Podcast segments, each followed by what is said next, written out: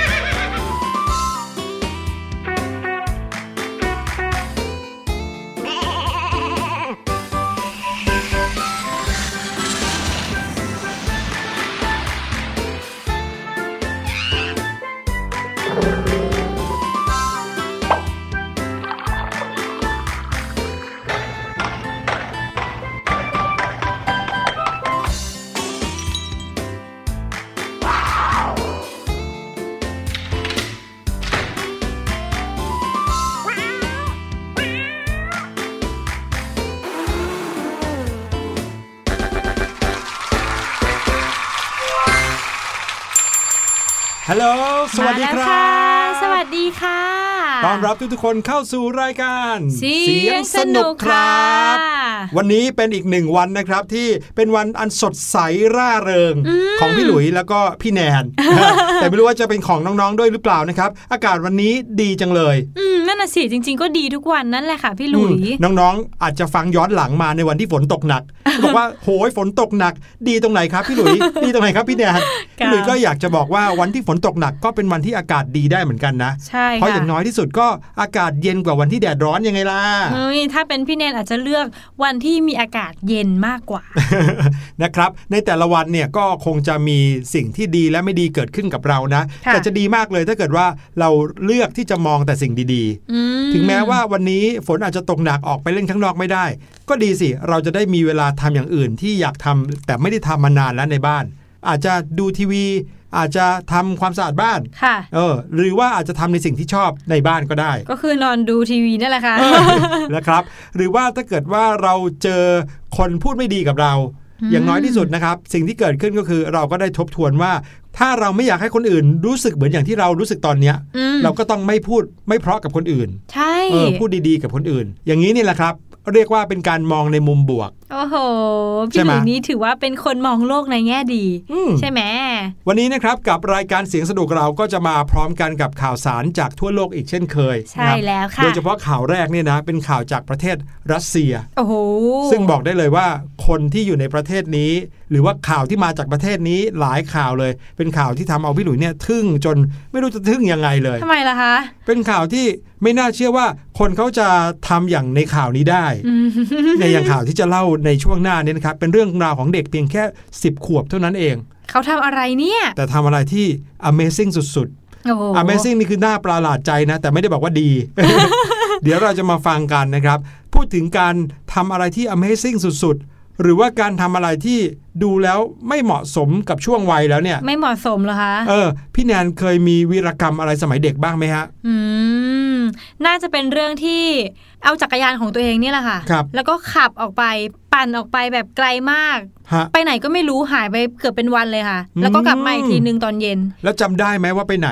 จำไม่ได้แต่คือเหมือนเป็นคนที่อะต้องบอกว่าพี่แนนเป็นคนมีเซนส์ในการเดินทางนะคะเหมือนจะกับไม่มนุษย์ต่างดาวจับตัวไปอย่างนี้เหรอครับ ไม่ใช่พี่หลุยก็คือปั่นจักรยานออกไป เหมือนแบบอยากปั่นเล่น อยากจะไปสำรวจเส้นทางอะครับ ไม่แน่ใจว่าตอนนั้นอาจจะดูการ์ตูนหรือภาพยนตร์ที่เกี่ยวกับเรื่องแบบ การเดินทางหรือผจญภัยครับอะไรแบบเนี้ยค่ะ ก็ปั่นออกไปตั้งแต่สายๆปั่นไปเรื่อยๆเลยค่ะ ไม่รู้ว่าปั่นไปถึงไหนเหมือนกันครับแต่ว่าสุดท้ายก็กลับมาที่บ้านได้อืมโดยไม่หลงเลย ใช่จะพูดว่าหลงดีไหมอะก็คือเหมือนเราไปแล้วแน่นอนว่าถ้าเราไปเส้นนี้ต่อ คิดว่าน่าจะกลับอีกทางนึงน่าจะได้อะไรอย่างเงี้ยค่ะอ๋อก็เลยกลับถูกนะ อืมครับคำว่าหลงในที่นี้อาจจะหมายถึงไปในที่ที่ไม่เคยไปนะค่ะแต่ว่าสุดท้ายกลับมาได้จากใช่การคำนวณเส้นทางอ่านี่ สิ่งนี้นะครับในภาษาอังกฤษเรียกว่า sense of direction โอ้คือเป็นคนที่มีเซนส์เกี่ยวกับเรื่องของเส้นทางทิศทางต่างค่ะๆใช่ไหมแต่ว่าสำหรับบางคนเนี่ยนะครับขอแค่ก้าวออกจากบ้านไปเนี่ย ไปไม่ถูกแล้ว จริงค่ะ เช่น บอกว่าให้ไป7 e เ e ่ e อเนี่ยกลับบ้านไม่ถูกแล้วเอ๊ะต้องกลับยังไงโอ้โหไปขทางไหนนาดนั้นเลยเหรอคะพี่หลุยมีอย่างพี่หลุยเนี่ยนะครับเป็นคนที่เดินทางต่างประเทศ ก็เพราะว่าชอบในการไปในที่ที่ไม่เคยไปอืมบางครั้งก็ชอบในการหลงด้วยนะ แต่ว่าไม่มีทางหรอกที่เราจะหลงแล้วก็จะหายไปเลยอะนึกออกไหมครับ สุดท้ายเราก็ต้องหาทางกลับได้ ความสนุกเนี่ยมันอยู่ที่ตอนหาทางกลับนี่แหละอืมชอบประจนภัยเหมือนกันนะคะเนี่ยพี่ใช่หลุยอย่างพี่หลุยเนี่ยนะครับเคยมีอยู่ครั้งหนึ่งสมัยเด็ก แต่เด็กมาก ๆ เลยนะ ที่ยังคงจำความได้แล้วก็ไม่น่าเชื่อว่าจำได้ถึงทุกวันนี้ฮะโอ้โหก็คือพี่หลุยเนี่ยอยู่ชั้นอนุบาลเท่านั้นเองโอ้โหเด็กมากจริง ๆ ค่ะ ใช่แต่ไม่แม่นว่าอนุบาลหนึ่งหรืออนุบาลสองนะครับ แล้ว เวลาจะกลับบ้านเนี่ยก็กลับรถโรงเรียนอืมแต่มีอยู่วันหนึ่งครับที่รถโรงเรียนเนี่ยลืมพี่หลุย เดี๋ยว ลืมไปว่ายังขาดเด็กชายหลุยคนเนี้ยอยู่ ได้ยังไงเขาก็กลับบ้านไปเลยออกจากโรงเรียนไปเลยค่ะโดยที่พี่หลุยเนี่ยยังไม่ได้ขึ้นรถคันนั้น เอาละสิทีนี้ทำยังไงล่ะ เวลาประมาณสักบ่ายสามโมงเย็นมั้ง พี่หลุยก็เลยตัดสินใจเดินกลับบ้านเลยเดี๋ยวค่ะ อนุบาลเดินกลับบ้าน อาอายุเพียงแค่ประมาณ3-4ขวบเท่านั้นเองนะครับ แต่พี่หลุยก็เดินออกจากโรงเรียนเลย ซึ่งตอนนั้นก็งงเหมือนกันแล้วก็จำไม่ได้ว่าทำไมถึงสามารถเดินออกจากโรงเรียนโดยไม่มีใครห้ามได้อะเออแล้วทำไมไม่รอคุณพ่อคุณแม่มารับล่ะคะ ก็แน่นอนครับเราติดต่อสื่อสารใครไม่ได้อยู่แล้วใช่ไหมตอนเด็กๆอะมตอนนั้นเนี่ยนะครับพอรู้ว่ารถโรงเรียนไม่อยู่แน่แล้ว เพราะว่ามองไปในลานจอดรถของโรงเรียนเนี่ย รถโรงเรียนทุกคันออกไปหมดแล้ว พี่หลุยส์ก็เลยเดินออกจากโรงเรียนคนเดียวจริงเหรอแล้วก็เดินเป็นระยะ ประมาณสัก 4 กิโลเมตรมั้งหูมานั่งคำนวณตอนนี้นะ น่าจะประมาณสัก 4 กิโลเมตรกว่าๆเนี่ย ไปจนถึงบ้านเลย ระหว่างทางที่เดินกลับบ้านเนี่ยนะครับ ก็ด้วยความที่เป็นเด็กมีมารยาทดี คุณพ่อคุณแม่สอนเอาไว้อย่างดีค่ะก็ยกมือไหว้ทุกคนไปทั่วเลย ใครที่เราเดินผ่านเนี่ยยกมือไหว้สวัสดีครัเขาก็บคงงงอะนะพี่เขาหลุก็ยงงเขาก็แบบว่าสอ่าสวัสดีลูกไปไหนเหรอเราก็ยิ้มให้แล้วเราก็เดินต่อไป แล้วสวัสดีทุกคนจริงๆนะครับขนาดพี่รปภที่ยืนเฝ้าตึกอยู่อืมหรือพี่ก่อสร้างที่กำลังปีนก่อสร้างกันอยู่ หรือว่าแม่บ้านอะไรคือไหว้ทุกคนเลยนะครับโอ้โหแล้วก็สนุกกับการเดินกลับโดยไม่กลัวอะไรเลยนะครับโอ้โหเป็นสิ่งที่พี่หลุยส์ก็ไม่น่าเชื่อว่าจำได้จนถึงทุกวันนี้ แต่ พอไปถึงหน้าบ้านปุ๊บเนี่ยค่ะยังไม่ทันถึงหน้าบ้านดีอีกประมาณสัก 10 เมตรจะถึงหน้าบ้านอะให้มองเห็นไกลอ่ามองเห็นไกลๆคุณแม่กับคุณยายพี่หลุยส์เดินออกมาจากบ้าน ด้วยความที่รู้ข่าวกันหมดแล้วว่าพี่หลุยส์เนี่ยไม่ได้มาด้วยๆตกรถโรงเรียนอนะยู่คะไหนกันเนี่ยอะไรเงี้ยตามหาโทรไปที่โรงเรียนอะไรกันเรียบร้อย ไม่มีใครเจอเด็กชายหลุยเลย แต่พอเห็นหน้าพี่หลุยเดินมาเท่านั้นแหละ โอ้โหคุณแม่เสียงดังเลย ส่วนพี่หลุยก็พอเห็นหน้าคุณแม่จากที่เคยยิ้มสนุกสนานอยู่ร้องไห้เลยครับ แล้วก็วิ่งเข้าไปกอดคุณแม่เลย เออ เสียใจโอ้ยเด็กชายหลุยน่ารักจริง ๆ แต่ก็ยังดีที่จำทางกลับบ้านได้นะคะ นั่นน่ะสิครับวีรกรรมของน้องๆเป็นยังไงกันบ้าง โอ้โห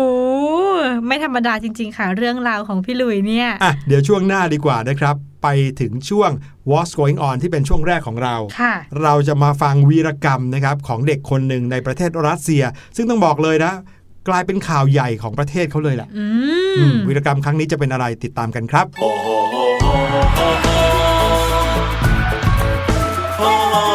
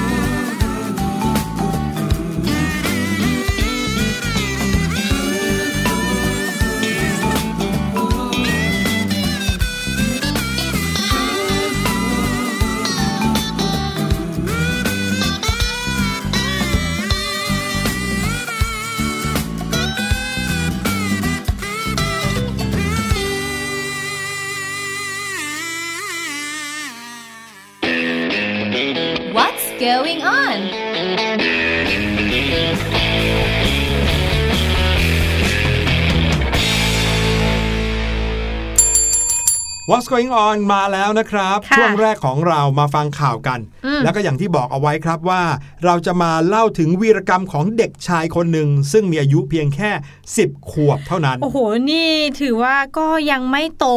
แล้วใช่ก็ไม่ได้เบบีมาก ก็ประมาณน้องๆที่ฟังรายการเรานี่แหละอืมหรือว่าไม่เกินป .4 ใช่ค่ะ เด็กชายวัย10 ขวบคนนี้นะครับมีชื่อว่าจอร์จี้ครับเขาก็ รู้สึกคิดถึงคุณยายอ่าเนื่องจากว่าบ้านที่คุณพ่อคุณแม่เขาและตัวเขาและน้องสาวอายุ4ขวบของเขาอาศัยอยู่เนี่ยค่ะอยู่ไกลจากบ้านคุณยายมากเลย แล้วก็ช่วงโควิด -19 เนี่ยแหละครับทำให้เขาไม่ได้ออกไปไหนเลยอืมแม้แต่ห้างสรรพสินค้าที่คุณพ่อเคยพาไป หรือจะไปเยี่ยมคุณยายก็ไม่เคยไปเยี่ยมเลย โรงเรียนนี่ไม่ได้ไปแน่นอนนะครับใช่ค่ะเขาก็เลยรู้สึกเบื่อยังไงก็ไม่รู้นะครับ ไปคว้ากุญแจรถของคุณพ่อครับเอ้อแล้วก็ขับออกจากบ้าน โอ้โหยไม่พอนะครับ ไม่ใช่แค่ไปคนเดียว พาน้องสาวอายุสี่ขวบนั่งไปข้างๆด้วย โอ้โหโอ้โห แล้วถามว่าเด็กชายคนนี้จอร์จี้เนี่ย ขับรถเป็นไหมนั่นน่ะสิคะขับไม่เป็นเอ้ยแล้วขับได้ไงอะนั่นน่ะสิครับ รู้แต่ว่าถ้าเกิดว่าเหยียบตรงเนี้ยเคยเห็นคุณพ่อเหยียบอ่าเหยียบตรงนี้เอามือควบคุมตรงนี้ รถจะไปข้างหน้าแล้วเราน่าจะสามารถขับรถไปหาคุณยายได้ครับ โอ้โหเก่งมาก โอ้โห แล้วจะบอกว่าน้องคนนี้จอร์จี้เนี่ยนะครับ ขับรถไม่ช้าเลย ขับไปถึง 160 กิโลเมตรต่อชั่วโมงอะโอ้พี่หลุยเทียวคืหนึ่องเร็ร้อยวหกสิบเร็วสุดๆเลย เร็วกว่านักแข่งรถหลายคนซะอีกนะครับ จริงค่ะ คือพี่หลุยส์ก็ไม่รู้หรอกนะว่า ความเร็วขนาดนี้ตลอดทางหรือเปล่า หรือว่า จริงหรือเปล่าอืมแต่ในข่าวเขียนไว้แบบนี้นะครับ บอกว่าใช้ความเร็วถึง 160 กิโลเมตรต่อชั่วโมง บนเส้นทางไปกลับนะครับกว่า 30 กิโลเมตร สุดยอด ไกลมากนะ ไม่ได้แบบว่าใกล้ ๆ เลยนะใช่จากบ้านเราไปโรงเรียนบางทีอาจจะแค่ 3-4 กิโลเมตรนะอืมแต่ 30 กิโลเมตรเนี่ยโอ้โหไกลถึงขั้นที่ข้ามเมืองอะเออข้ามเมืองกันเลยอย่างนั้นเลยใช่ค่ะนะครับ โดยเจ้าหน้าที่ตำรวจเขาก็บอกว่าเด็กชายคนเนี้ยขโมยรถคุณพ่อมาขับอือืมม ถามว่าขโมยรถคุณพ่อมาขับด้วยการทำอะไร ก็พอเจอตัวเขานะครับเขาก็บอกไม่ได้ขโมยหรอก แค่คิดถึงคุณยาย เขาก็เลยหยิบกุญแจรถของคุณพ่อที่วางอยู่บนโต๊ะในบ้านเนี่ยออกมาเลยเออโดยที่คุณพ่อคุณแม่ก็ไม่อยู่นะครับ อ๋อ ไม่อยู่นี่เองนะคะ ครับ รายละเอียดจากแหล่งข่าวในประเทศรัสเซียเขาบอกว่าเด็กชายซิ่งรถยนต์คนนี้เนี่ยนะครับทำให้ผู้เป็นพ่อและคุณแม่เนี่ยนะครับ หลังทราบข่าวถึงกับพูดอะไรไม่ออกเลย อึ้งกิมกี่กันไปเลยเอออืมโชคดีสุดๆเลยนะครับ ที่ไม่เกิดอันตรายกับร่างกายของเด็กทั้งสองคนนี้นะครับค่ะหลังเกิดเหตุการณ์นี้ขึ้นเนี่ยก็ผู้ใหญ่ตระหนกตกใจครับ เพราะว่าพอได้รับแจ้งว่ามีรถคันหนึ่งขับไปบนถนนแบบชวัดเฉวียนเฟี้ยวฟ้าวมาก ขับสวนเลนบ้างขับเร็วขับช้า ขับนั่นแหละชนนู่นชนนี่บ้าง คือด้วยความที่ขับรถไม่เป็นนะเนาะอืมเขาก็เลยขับมั่วไปหมดเลยนะครับ ไม่เป็นไปตามกฎจราจรแม้แต่ข้อเดียว โอ้โหก็ กลายเป็นว่ารถคันนี้เนี่ยก็วิ่งชนกับเสาไฟนะครับ แต่ว่าไม่เกิดเหตุอันตรายอะไรกับคนในรถค่ะนะครับซึ่งก็คือเด็ก 2 คนนี้เท่านั้นเองนะครับโอ้ยแต่ว่ารถเนี่ยก็จอดได้ในที่สุดนะครับอันนี้เกิดจากการที่รถตำรวจเนี่ยไล่ล่ารถคันนี้ด้วยนะครับโดยไม่รู้ว่าคนที่อยู่ในรถคันนั้นคือเด็กตัวเล็ก ๆ เท่านั้นเองโอ้โห เป็นการจอดแบบไม่ได้เหยียบเบรกใช่ไหมคะพี่หลุยอืมเหมือนกับไปเป็นไงชนไปอะหยุไรดเข้าแล้วก็จอดอย่างเงี้ยครับอ่าเด็กชายจอร์จี้คนนี้นะครับถูกกักบริเวณทันที หลังจากที่พาน้องสาวเอวาวัยสี่ขวบอืมที่บอกเมื่อกี้นะครับก็คือเขาตั้งใจจะขับไปหาคุณยายที่เมืองข้างๆ โดยเด็กชายให้เหตุผลว่าที่เขาทำอย่างนี้ยก็เพราะว่าเขาเบื่อจากการที่เขาถูกกักตัวในช่วงล็อกดาวน์ครับ และก็ในระหว่างทางที่ยังไม่ถึงบ้านคุณยายเนี่ย เด็กชายก็เลี้ยวรถกลับบ้าน อยู่ดีๆก็เปลี่ยนใจอ้าวเพราะอะไรรู้ไหมครับค่ะจอร์จี้บอกว่ากลัวคุณยายจะด่าครับอ้าวที่ขับรถคุณพ่อมา แล้วขับมาทำไม นั่นน่ะสิครับ พอเขาเริ่มตระหนกกลัวว่าคุณยายจะว่าเขาเอาเนี่ยเขาก็เลยตัดสินใจกลับรถเลยอืมนะครับ แน่นอนไม่ได้กลับตามกฎจราจรแน่นอน นึกจะกลับก็กลับเลย โดยที่มีน้องสาวเอวานั่งข้างๆติดมาในรถด้วย แต่ก่อนจะถึงบ้านครับ เด็กชายก็หักพวงมาลัยทำรถติดลมกับทางรถไฟ จนกระทั่งเจ้าหน้าที่ตำรวจตามเขาทันในที่สุดนะครับอืมและจะบอกว่ามีภาพข่าวด้วยเป็นภาพวิดีโอค่ะไม่ใช่ภาพที่รถตำรวจกำลังไล่ล่านะอืมแต่เป็นภาพจากกล้องติดรถยนต์ข้างหน้ารถของคุณพ่อน้องจอร์จี้นั่นเองอ๋อเห็นได้ชัดเลยจากกล้องติดรถยนต์ข้างหน้ารถคันนี้ว่าโอ้โห รถคันนี้ขับได้ฉวัดเฉวียนสุดอุ้ยนะครับๆ ภาพจากเหตุการณ์กล้องหน้ารถยนต์เนี่ยนะครับบอกว่าเด็กชายคนนี้ขับรถของพ่อเขาสวนเลนตัวเลนด้วย ข้ามเกาะกลางถนนนะครับโอ้โหแล้วก็ยังขับบนถนนในสภาพที่ลื่นจากฝนที่ตกลงมา มีฝนตกด้วย เสี่ยงสุดๆ ต่อการเกิดอุบัติเหตุเป็นอย่างมากเลยนะครับอืมจอร์จี้เขาก็ขับรถหลบหลีกการจราจรอย่างหน้าหวาดเสียวเลยนะครับ อันนี้เป็นภาพจากในกล้องวงจรปิดในรถเขานั่นเอง ในขณะเดียวกันก็ไม่ใช่เอาแต่ขับรถนะ ปากของเขาก็พยายาม ปลอบน้องสาวอยู่ข้างอ๋ๆด้วยอแสดงว่าน้องสาวก็กำลังแบบตกใจ ตกใจโอ้ยบอกโอ้ยทำไมพี่ครับอย่างนี้ นั่นเด็กสี่ขวบนะนั่นน่ะสิในขณะเดียวกันจอร์จี้สิบขวบก็หันไปปลอบน้องบอกว่าน้องใจเย็นๆตั้งสติไม่มีอะไรหรอกเดี๋ยวพี่ก็พาถึงบ้านอย่ากลัวเลย ทุกอย่างจะผ่านไปได้ด้วยดีโอ้โหโอ้โหยังอุตส่าห์ปลอบน้องอีก จริงค่ะ แน่นอนครับว่ามีตำรวจขับตามเพื่อยับยั้งไม่ให้เด็กชายคนนี้ขับรถไปได้ไกลกว่านี้ แต่แค่นี้ก็ 30 กิโลเมตรแล้วนะโอ้ไกลค่ะ รถยนต์ของชาวเมืองคันอื่นๆ ที่ขับอยู่ในละแวกนั้นก็โอ้โหพยายามหลบรถยนต์ของจอร์จี้กันหมดเลย นั่นน่ะสิ ใครจะไปอยากชนจริงไหมฮะ ใช่ ทางด้านคนที่เป็นพ่อนะครับ เพื่อได้รับข่าวนี้ เขาก็ให้สัมภาษณ์ต่อสื่อครับ บอกว่าตัวเขาเองนั้นไม่เคยสอนจอร์จี้ให้ขับรถโอ้หรือไม่เคยอนุญาตให้เขาขับรถมาก่อนเลยโอ้เดาเอาว่าจอร์จี้น่าจะจำเอาจากการที่เห็นคุณพ่อขับเพราะอย่างน้อยก็เคยไปไหนมาไหนด้วยกันนะครับ แล้วเขาก็แปลกใจสุดๆ ที่ลูกชายของเขาขับรถได้ซิ่งขนาดนั้นนั่นน่ะสิคะแถมยังงงด้วยนะฮะว่าลูกชายตัวกระเปียกแค่เนี้ยขับรถคันใหญ่ขนาดนี้ไปได้ยังไงแถมยังเป็นการขับรถครั้งแรกอีกต่างหาก พี่คเนรัยบกำลังนึกว่า เอ๊ะ ขาเนี่ยถึงด้วยเหรอ นั่นน่ะสิ โอ้โหคิดดูสิพระถ้าเกิดว่ารถคันใหญ่นะน้องๆ ลองนึกถึงตัวเองก็ได้นะครับ ถ้าเกิดว่าต้องยื่นขาไปให้เหยียบคันเร่งได้เนี่ย แปลว่าหัวจะต้องลงไปต่ำ มองทางไม่เห็นแน่เลย ใช่อืมหรือส่วนเด็กชายคนนี้ครับ หลังจากที่จบเหตุความวุ่นวายเขาก็ไม่ได้แสดงทีท่าว่าเสียใจอะไรนะเขาก็บอกว่าผมไม่รู้ครับมเอ้าเป็นเด็กแสบจริง ๆ เลยนั่นน่ะสินะครับคะแล้วก็แน่นอนครับ ผลของการที่น้องจอร์จี้คนนี้ทำลงไป ก็อาจจะมีผลทำให้คุณพ่อคุณแม่นั้น มีโทษทางกฎหมายเหมือนกันอืมเพราะในรัสเซียเขาก็มีกฎอยู่ว่า ถ้าคุณพ่อคุณแม่ละเลยการปฏิบัติหน้าที่ที่จะทำให้ลูกอยู่ในร่องในรอยเนี่ยคุณพ่อคุณแม่ก็มีความผิดเหมือนกันครับค่ะ ถ้าเรื่องเนี้ยโอ้โหนึกถึงนะเมื่อก่อน คุณพ่อพี่แนนขับรถครับพี่แนนนั่งอยู่ข้างๆก็จะแอบดูเหมือนกันอืมเวลาแบบเขาเหยียบคันเร่งเหยียบเบรกอะไรอย่างเงี้ยนะคะครับหรือว่าเหมือนทำเป็นขับรถไปด้วยในฝั่งข้างๆคนขับอะครับอ่าแต่ว่าแน่นอนค่ะว่าขาไม่ถึงอืมก็เลยไม่คิดว่าจะได้ขับในช่วงวัยนั้นอะสิบกว่าขวบก็ยังไม่ถึงนะคะ เด็กรัสเซียอาจจะตัวใหญ่อ๋อสิบขวบคือสูงเท่าผู้ใหญ่แล้วหรือเปล่าขายาวค่ะอะก็เป็นข่าวนะครับที่เอามาเล่าให้ฟังเพื่อเป็นอุทาหรณ์ให้กับน้องๆด้วยอืมอย่านึกว่าการขับรถนั้นเป็นเรื่องง่ายๆนะครับจริงอาจจะค่ะง่ายขึ้นถ้าเกิดว่าเราอายุถึงเกณฑ์แล้วใช่พี่หลุยส์เดาว่าน่าจะง่ายแหละนะครับอืมแต่ถ้าเกิดว่าเราอายุยังน้อยเพื่อความปลอดภัย เราก็อย่าเพิ่งคิดจะขับรถเลยนะครับ ใช่แล้วค่ะ มาถึงข่าวต่อไปดีกว่าค่ะ จริง ๆ เป็นเรื่องราวของพี่ๆผู้ใหญ่นิดนึงเป็นเรื่องราวเกี่ยวกับการประท้วงอะแต่ถ้าพูดถึงเรื่องราวการประท้วงแล้วเนี่ยอาจจะมีการประท้วงเพื่อเรียกร้องสิทธิ์ต่าง ๆ เยอะแยะมากมายเลยนะคะครับผมข่าวนี้เป็นข่าวการประท้วงในประเทศสหรัฐอเมริกานะคะสำหรับกรณีนี้นะคะเกิดที่รัฐฟลอริดาค่ะ แต่ว่าการประท้วงครั้งเนี้ยไม่เหมือนกับการประท้วงอื่นอืมๆ เพราะว่าครั้งนี้นะคะเป็นกลุ่มที่เขารักในการออกกำลังกายค่ะ คนรักการออกกำลังกายอืมมาประท้วงเรื่องอะไรฮะ นั่นน่ะสิใช่ไหมคะน้องๆ คงสงสัย เอ๊ะ ออกกำลังกายแล้วจะประท้วงทำไมเหรอคะ เพราะว่าเขาเนี่ยกำลังจะมาประท้วงให้รัฐเนี่ยยอมเปิดยิมให้เขาได้เล่นกันนั่นเองค่ะ ยิม ยิมคืออะไรครับพี่แนน ยิม หรือว่าฟิตเนสค่ะ หรือว่าที่ที่ไว้ให้เราเนี่ยไปออกกำลังกาย น้องๆน่าจะเคยเห็นนะที่มีลู่วิ่ง มีที่ปั่นจักรยาน มีดัมเบลไว้ยกยกยกเนี่ยอืมแล้วคก็รับจะสามารถเห็นพี่ๆที่มีกล้ามโตๆเนี่ยอยู่ในที่แห่งเนี้ยได้เยอะแยะเลย บางคนที่ชอบการออกกำลังกายเขาก็มักจะไปเข้าสถานที่แห่งนี้แหละเรียกว่ายิม แต่แน่นอนครับในช่วงเวลาที่มีไวรัสโควิด -19 ระบาดกันอยู่ ก็ต้องมีการปิดสถานที่เหล่านี้ใช่แล้วเพื่อค่ะไม่ให้คนเนี่ยไปใช้พื้นที่ร่วมกัน แน่นอนครับการไปใช้ยิมไปใช้เครื่องออกกำลังกายก็ต้องมีเหงื่อเนาะอืมมีแบบโอ้โหอะไรต่างๆ ออกมาจากร่างกายเราเต็มไปหมดใช่และนั่นค่ะแหละครับ เป็นพาหะ หรือว่าเป็นการเอื้อต่อการแพร่เชื้อโควิด -19 เขาก็เลยต้องปิดเอาไว้อ้าวแต่คนเหล่านี้เขาไม่ยอมให้ปิดล่ะครับ ใช่แล้วค่ะ จะไม่ใช่ว่าไม่ยอมให้ปิดปิดมาสักพักหนึ่งแล้ว แต่เขาอะอยากให้เปิดได้และ ทางกลุ่มผู้ชุมนุมนะคะ ก็เป็นชาวยิมในรัฐฟลอริดานี่แหละ ที่เขามารวมตัวกันบริเวณนอกศาลค่ะ เพื่อที่จะเรียกร้องให้ทางการเนี่ยเปิดยิมท่ามกลางวิกฤตไวรัสโควิด -19 ค่ะ ในขณะที่ผู้ชุมนุมบางคนนะคะ เขาก็ไม่ได้แค่ยกป้ายเพื่อชูบอกให้รู้ว่าเขาต้องการอะไรนะ เขาอะถึงกับออกกำลังกายตรงนั้นเลย โอ้โห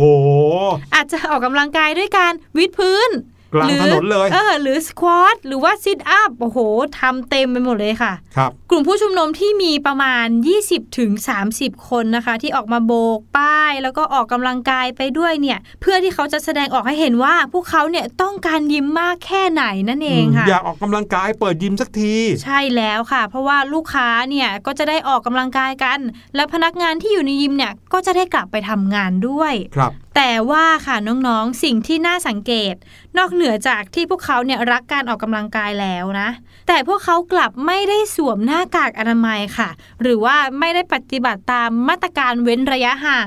คือเขาวิดพื้นแต่เขาก็วิดแอบติดกันนิดนึงอะพี่หลุยอืมใช่คือพูดง่ายๆว่าคนกลุ่มเนี้ยเนี่ยออกมาประท้วงเพื่ออยากให้เปิดยิม หรือว่าเปิดสถานที่ออกกำลังกายค่ะโดยที่เขาเนี่ยไม่กลัวโควิด -19 เลยใช่ทั้งทั้งๆที่มีมาตรการจากรัฐหรือว่าจากคนที่ดูแลเนี่ยออกมาแล้วว่าควรจะต้องอยู่ห่างกันรักษาระยะห่างโซเชียลดิสแทนค่ะและเวลาจะพูดเวลาจะทำอะไรก็ต้องมีหน้ากากปิดหน้าเอาหน้าไว้กากด้อวยนามัยด้วยแต่พวกนี้ไม่ได้เห็นความสำคัญไม่ได้ทำตามเลย ใช่พี่ๆเขามายืนออกกำลังกายกันอืมพูดกันแต่ก็ไม่มีใครใส่หน้ากากอนามัยเลยค่ะอันนี้ก็เป็นตัวอย่างอีกแบบหนึ่งเหมือนกันนะใช่ที่เรียกร้องเอาสิ่งต่างๆ ที่ตัวเองอยากได้ แต่ก็ไม่ได้ให้ความร่วมมือกับสิ่งที่ควรทำนะฮะอืมอันนี้มาเปรียบเทียบได้ง่าย ๆ ว่า ถ้าเกิดว่าน้องๆเนี่ยอยากได้อะไรสักอย่างหนึ่งมากๆเลยค่ะบอกคุณพ่อคุณแม่ว่าจะเอาจะเอาอยากได้ต้องได้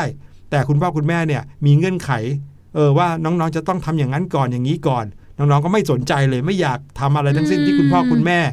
บอกให้ทำอยากแต่จะได้ของของตัวเองที่อยากได้อย่างเดียวค่ะอันนี้ก็เป็นสิ่งที่น้องๆ อาจจะเห็นภาพว่าอาจจะเกิดความวุ่นวายได้ ใช่เลยค่ะ แต่ว่าทางรัฐเขาก็จริง ๆ มีแผนที่จะเปิดยิมแล้วล่ะค่ะ แต่ว่าก็จะสามารถใช้พื้นที่ในยิมเนี่ยได้แค่ 75%แล้วก็ที่สำคัญต้องปฏิบัติตามกฎระเบียบเนี่ยด้วย เพราะไม่งั้นเดี๋ยวก็โดนสั่งปิดอีกอะ ใช่ แล้วก็ที่ยิ่งไปกว่านั้นนะครับ ยิ่งไปกว่าการสั่งปิดซ้ำหรืออะไรอย่างเงี้ย ก็คือถ้าเกิดว่ามีคนติดไวรัสโควิด -19 กันขึ้นมาอีกเนี่ยค่ะโอ้คันนี้วุ่นวายกันไปใหญ่เลย ในประเทศสหรัฐอเมริกาเนี่ยมีผู้ที่ติดเชื้อมากที่สุดในโลกนะ ตอนนี้ก็ยังเยอะหอนึ่ยู่งนะคะล้านกว่าคนนะครับใช่ค่ะแล้วก็มีผู้ที่เสียชีวิตเหยียบแสนคนแล้วอืมเฉพาะประเทศนี้ประเทศเดียวนะใช่ดังนั้นเนี่ยพี่หลุพี่หลุยส์ก็เดาแหละว่า ที่ประเทศเนี้ยมีคนติดเชื้อกันเยอะขนาดเนี้ยก็อาจจะเป็นเพราะความดื้อของผู้คนด้วยเหมือนกันนะโถ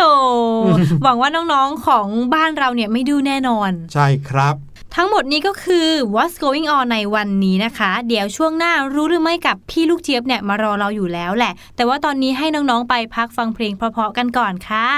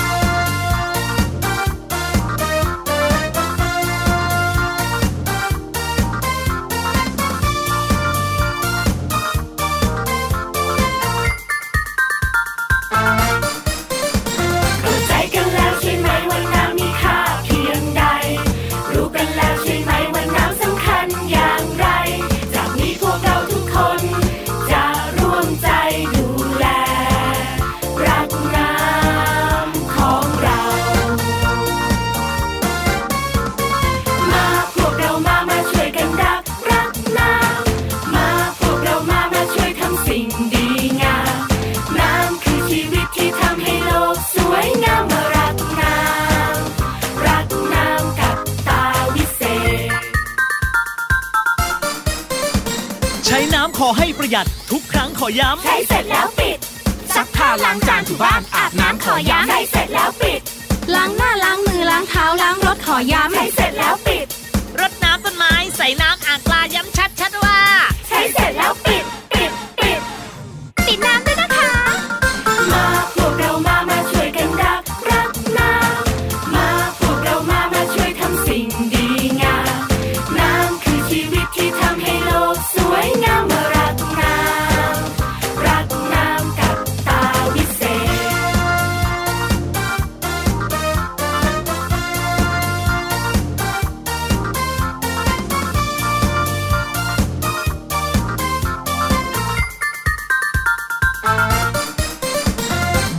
ว่าน้ำทุกหยดจะไม่มีวันหมด ต้องช่วยกันปิด ดื่มน้ำให้หมด ปิดน้ำให้สนิทจะไม่วิกฤตต้องช่วยกันปิด ไม่เหลือน้ำทิ้ง ไม่ทิ้งน้ำเสียบอกกันเคลียร์ต้องช่วยกันปิด เราคิดก่อน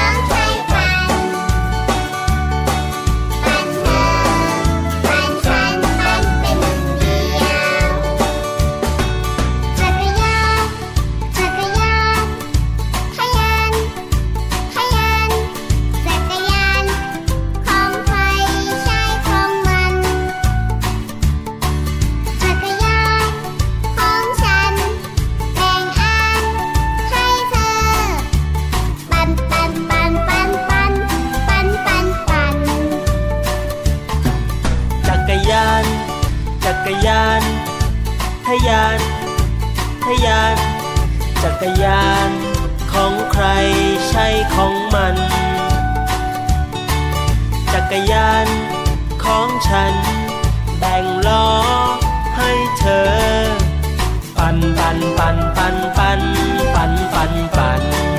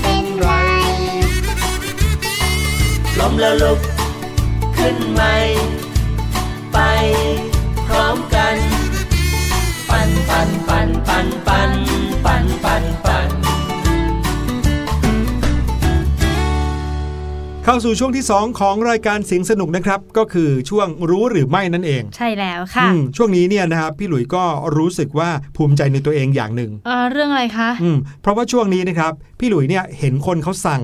อาหาร Delivery ค่ะเยอะแยะเลยใช่ไหมอืมโทรสั่งเจ้านู้นเจ้านี้ แต่พี่หลุยเนี่ยเลือกที่จะไม่สั่งเลยครับอืม เพราะว่าพี่หลุยมองเห็นว่าอาหาร Delivery เนี่ยส่วนใหญ่ที่จะมาส่งตามบ้านน่ะเขาก็จะมาพร้อมภาชนะที่เป็นพลาสติกใช่ไหมใช่ เราก็จะได้ภาชนะหรือว่ามีอุเอ่ปอกรณ์บรรจุภัณฑ์ที่เป็นพลาสติกอะเต็มไปหมดเลยใช่ค่ะพี่หลุยเลยเลือกที่จะไม่สั่งอาหารแบบ Delivery อืมเลือกที่จะทำเองบ้าง หรือบางทีก็ไปซื้อตามร้านก็เอาจานชามช้อนของตัวเองอะไปใส่เองเอาเลปิ่นยโตไปใส่เลยไหมคะใช่อืมสุดยอดเลย แต่ว่าค่ะพี่หลุยนอกจากการจะไม่สั่ง Delivery เป็นการลดโลกร้อนแล้วใช่ไหมใช่วันนี้ค่ะพี่ลูกเจี๊ยบมีวิธีลดโลกร้อนแบบใหม่ แบบใหม่แบบไหนแบบฮะใหม่ที่พี่นายไม่เคยได้ยินหรือไม่เคยฟังที่ไหนมาก่อนเลยค่ะอืมงั้นเดี๋ยวเราไปฟังพี่ลูกเจี๊ยบกันดีกว่านะคะ ในช่วงรู้หรือไม่ค่ะ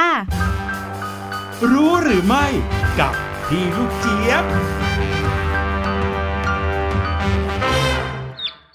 มาแล้วมาแล้วได้เวลาดีๆ ที่จะมาเจอกับพี่ลูกเจี๊ยบ ในช่วงของรู้หรือไม่กันแล้วค่ะ ช่วงนี้แม้ว่าจะเข้าหน้าฝนแล้วนะคะ แต่อากาศเนี่ยก็ร้อนอบอ้าวซะเหลือเกินค่ะทำให้สงสัยเลยนะคะว่าอากาศเนี่ยจะร้อนแบบนี้ไปเรื่อยๆ ทุกปีหรือเปล่า ถ้าเป็นแบบนั้นเนี่ยเราจะทำอย่างไรเพื่อช่วยลดภาวะโลกร้อนกันได้บ้าง แล้วพี่ลูกเจี๊ยบก็เลยไปหาคำตอบมาให้ค่ะ น้องๆ รู้หรือไม่คะว่า แค่ลดความอ้วน ก็ช่วยลดโลกร้อนได้แล้วนะคะ อย่างที่พี่ลูกเจี๊ยบบอกค่ะว่าอากาศเนี่ยร้อนขึ้นมามากมายเกินปกติทุก ปีทุกปีเลยค่ะ บรรดานักวิทยาศาสตร์ค่ะ เขาก็พยายามแนะนำให้พวกเราเนี่ยนะคะ ช่วยกันลดโลกร้อนกันเถิด เช่นการลดใช้ถุงพลาสติก แล้วก็หันมาใช้ถุงผ้ากันมากขึ้นค่ะ หรือการพกพาภาชนะส่วนตัวนะคะ ไปซื้อกับข้าวข้างนอก หรือไปซื้อเครื่องดื่มข้างนอกค่ะ รวมไปถึงอีกมากมายหลายวิธีเลยนะคะ หนึ่งในนั้นค่ะก็คือเรื่องของการลดความอ้วนนั่นเองค่ะ เรื่องของความอ้วนกับโลกร้อนเนี่ยนะคะ น้องๆรู้หรือไม่คะว่ามีการศึกษาวิจัยจริง ๆ นะ ผ่านงานของนักวิทยาศาสตร์หลายคนเลยล่ะค่ะ อย่างเช่นคุณฟิลเอ็ดเวิร์ดส์กับคุณเอียนโรเบิร์ตส์นั่นเองค่ะสองคนนี้นะคะเป็นนักวิจัยของ London School of Hygiene and Tropical Medicine นั่นเองค่ะ นักวิจัยทั้งสองคนนี้นะคะเขาก็บอกว่าคนอ้วนน้ำหนักเกินเนี่ยนะ จะมีการกินที่มากกว่าปกติค่ะ และก็ต้องการพลังงานที่สูงมากกว่าคนปกติถึง 18%เลยทีเดียวค่ะ ดังนั้นค่ะ เมื่อคนอ้วนเนี่ยเขากินเยอะกว่าใช่ไหมคะ นั่นก็หมายถึงว่ากระบวนการผลิตอาหารเนี่ยก็เลยต้องมากขึ้นตามไปด้วย เพื่อสนองต่อการกินที่มากขึ้นนั่นเองค่ะ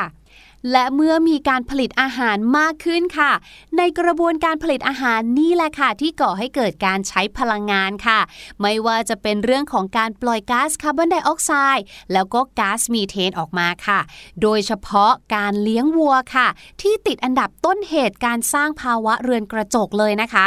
และไม่น่าเชื่อเลยนะคะว่านักวิจัยสองคนนี้เนี่ยเขาได้คำนวณออกมาแล้วด้วยค่ะว่า ประเทศที่มีคนผอมมากๆอย่างเวียดนามเนี่ยนะคะ ก็จะปล่อยก๊าซคาร์บอนไดออกไซด์ออกมาน้อยกว่าค่ะ ดังนั้นการที่เรากินแต่น้อยหรือกินแต่พอดี แล้วก็ไม่มีของเหลือค่ะ ก็เลยกลายเป็นส่วนหนึ่งที่ช่วยลดกระบวนการผลิตอาหารได้ค่ะ และนั่นก็เลยเป็นอีกหนึ่งวิธีที่ช่วยลดโลกร้อนได้บ้างนั่นเองค่ะ นอกจากนั้นนะคะ นักวิจัยทั้งสองคนนี้ยังบอกอีกด้วยค่ะว่า เรื่องของการใช้ไฟฟ้าเนี่ยก็มีส่วนสำคัญเช่นเดียวกัน ไม่ว่าคนอ้วนหรือคนผอมเนี่ยนะคะ ก็ขี้ร้อนได้เหมือนกัน แต่ว่าโดยปกติแล้วเนี่ยคนที่อ้วนเนี่ยก็มักจะขี้ร้อนมากกว่าค่ะ เมื่อขี้ร้อนมากกว่า เหนื่อยง่ายกว่า เหงื่อออกง่ายกว่า ก็เลยมักจะอยากอยู่ในห้องแอร์หรือหน้าพัดลมมากกว่าที่จะไปเจอกับอากาศร้อนๆนั่นเองค่ะ และการใช้เครื่องปรับอากาศหรือว่าแอร์เนี่ยก็เป็นอีกหนึ่งสาเหตุของโลกร้อนนั่นแหละค่ะ และน้องๆรู้หรือไม่คะว่าสาเหตุที่พี่ลูกเจี๊ยบพูดมาเมื่อตะกี้นี้เนี่ยนะคะ ไม่ว่าจะเป็นเรื่องของการบริโภคมากเกินไป หรือว่าการใช้ไฟค่ะ เรื่องนี้เนี่ยถูกรับรองด้วยงานวิจัยจากสถาบันโภชนา มหาวิทยาลัยมหิดลของเราด้วยนะคะ โดยเขาทำการเก็บตัวอย่างจากประชากรทั้งหมด 4,056 คนค่ะ พบว่าคนที่น้ำหนักตัวมากเนี่ยนะคะ ก็จะบริโภคมากกว่าทำให้เกิดกระบวนการผลิตที่มากกว่า ซึ่งก็มีแนวโน้มว่าจะเป็นสาเหตุหนึ่งของโลกร้อนจริง ๆ ค่ะ สำหรับพี่ลูกเจี๊ยบ พี่ลูกเจี๊ยบให้ความสำคัญกับเรื่องของสุขภาพมาก่อนเลยค่ะ ภาวะอ้วนนะคะ หรือว่าความอ้วนเนี่ยเป็นเรื่องที่ส่งผลกระทบโดยตรงต่อสุขภาพเลยค่ะ ดังนั้นถ้าเราสามารถที่จะดูแลเรื่องอาหารการกินได้ รวมไปถึงหมั่นออกกำลังกายอย่างสม่ำเสมอให้เป็นนิสัยนะคะ พี่ลูกเจี๊ยบเชื่อว่านอกจากจะทำให้เรามีสุขภาพร่างกายที่แข็งแรงแล้วเนี่ยก็ได้ประโยชน์ทางอ้อมอย่างช่วยลดโลกร้อนกันด้วยนะคะ ขอขอบคุณเรื่องราวดีๆ ข้อมูลสนุกสนานแบบนี้นะคะ จาก Facebook ของ BrandThink ค่ะ ส่วนวันนี้หมดเวลาของพี่ลูกเจี๊ยบแล้ว เจอกันใหม่ครั้งหน้า สวัสดีค่ะ รู้หรือไม่ กับพี่ลูกเจี๊ยบโอ้โหเป็นนี่ไงก็คะพี่หลุย แสดงว่าพี่หลุยเนี่ยกำลังทำตัวสวนทางกันกับการลดโลกร้อนเลยนะเพราะว่า ไม่หรอกโอ้โหกินจนกระทั่งตัวเริ่มที่จะอ้วนขึ้นอ้วนขึ้น น้ำหนักเยอะขึ้นทุกวันเลยเนี่ยอาจจะเป็นเพราะว่าตัวเราใหญ่นะคะ ก็เลยต้องการอากาศเยอะกว่าคนอื่นๆ นั่นเอง ครับผมขอบคุณพี่ลูกเจี๊ยบมากๆเลยนะครับค่ะกับเรื่องราวดีๆ ในช่วงรู้หรือไม่ เดี๋ยวไปฟังเพลงกันก่อนนะครับ ช่วงหน้ากลับมา เจอกับช่วงห้องเรียนสายชิลครับ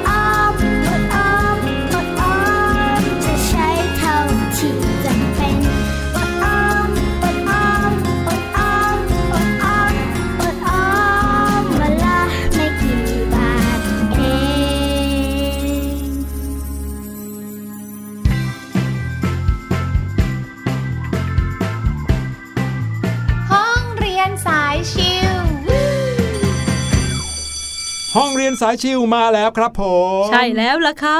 ในช่วงนี้น้องๆก็จะได้มาเข้าห้องเรียนกับพี่หลุยกับพี่แนนแก้ขัดไปก่อน ก่อนที่จะไปเจอกับเพื่อนๆแล้วก็คุณครูที่ห้องเรียนจริงในช่วงเดือนกรกฎาคมนะครับใช่แล้วค่ะ วันนี้พาน้องๆมาเรียนวิชาลูกเสือกันอุ๊ยนี่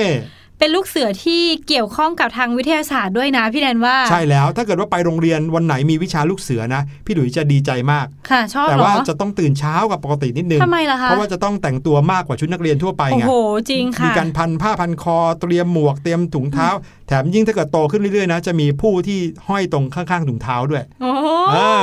ก็จะชอบแต่งชุดลูกเสือมาก แล้วก็ชอบเรียนวิชาลูกเสือ วันนี้นะครับก็เลยเอาเรื่องราวของเข็มทิศมาฝากน้องๆครับโอ้ยน้องๆน่าจะเคยได้ยินคำว่าเข็มทิศที่บางทีแล้วเราจะเห็นเป็นกลมๆใช่ไหมคะพี่หลุอืยมแล้วก็มีเข็มมีเข็มอยู่ตรงกลางเออแต่ว่าเข็มทิศจะมีเข็มที่แตกต่างจากเข็มนาฬิกาอืมใช่ไหมเพราะว่าเข็มนาฬิกาเนี่ยจะมีเข็มสั้นเข็มยาวใช่แล้วก็ค่ะเดินไปเรื่อยๆ แต่เข็มของเข็มทิศเนี่ยนะครับจะมีอยู่อันเดียวเลย ใช่ค่ะ แต่ว่าชี้ไปทางตรงข้ามกัน อันนึงเนี่ยจะมีปลายสีแดงค่ะๆเพื่อที่จะบอกว่าทิศไหนเป็นทิศเหนือใช่ไหมครับอืมแล้วก็อีกข้างหนึ่งก็จะเป็นทิศตรงกันข้ามเท่านั้นเอง เดี๋ยวนี้เข็มทิศก็อยู่ในแอปพลิเคชันมือถือก็มีนะอือืมมแต่ไม่ค่อยได้ใช้เหมือนกันนะคะนั่นพี่หน่ะลุยสิติดเครื่องมาก็ไม่เคยใช้สักทีเลยจนะริงครับค่ะวันนี้เรามารู้จักเข็มทิศกันให้มากขึ้นครับก่อนอื่นเลยนะคะ เราต้องมารู้จักการทำงานของเข็มทิศกันก่อนดีกว่านะคะ ครับ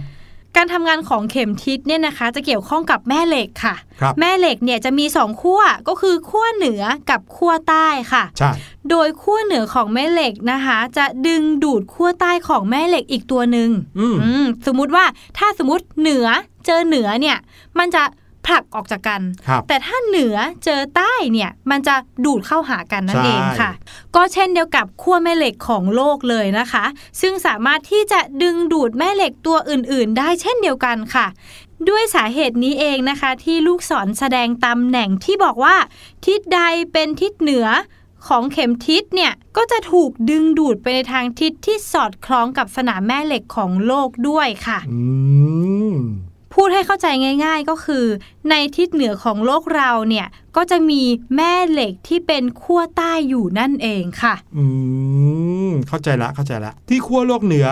ไม่ได้มีแม่เหล็กขั้วเหนือนะ ใช่แล้ว แต่ที่ขั้วโลกเหนือมีแม่เหล็กขั้วใต้อืมดังนั้นเนี่ยเหล็กของเข็มทิศเราเนี่ยก็เลยหันไปทางขั้วโลกเหนือเสมอเลย เพราะเขาดูดเข้าหาขั้วใต้นั่นเอง ใช่ค่ะ โอ้ฟังดูงงๆนิดนึงนะอืมว่าที่ขั้วโลกเหนือมี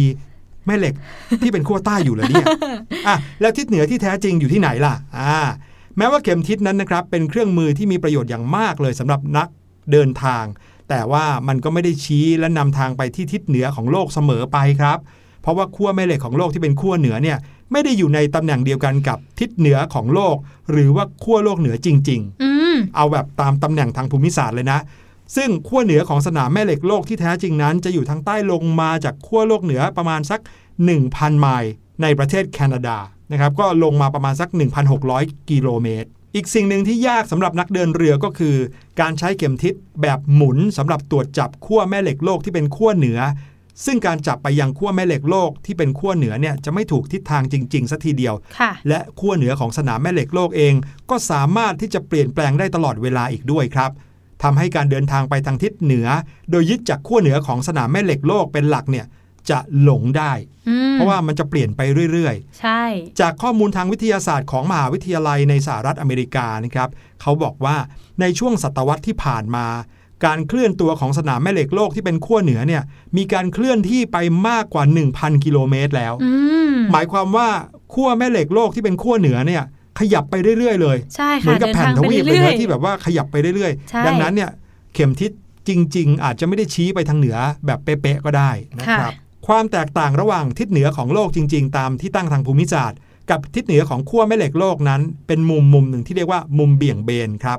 ซึ่งมุมเบี่ยงเบนเนี่ยจะลดลงแตกต่างกันไปในแต่ละสถานที่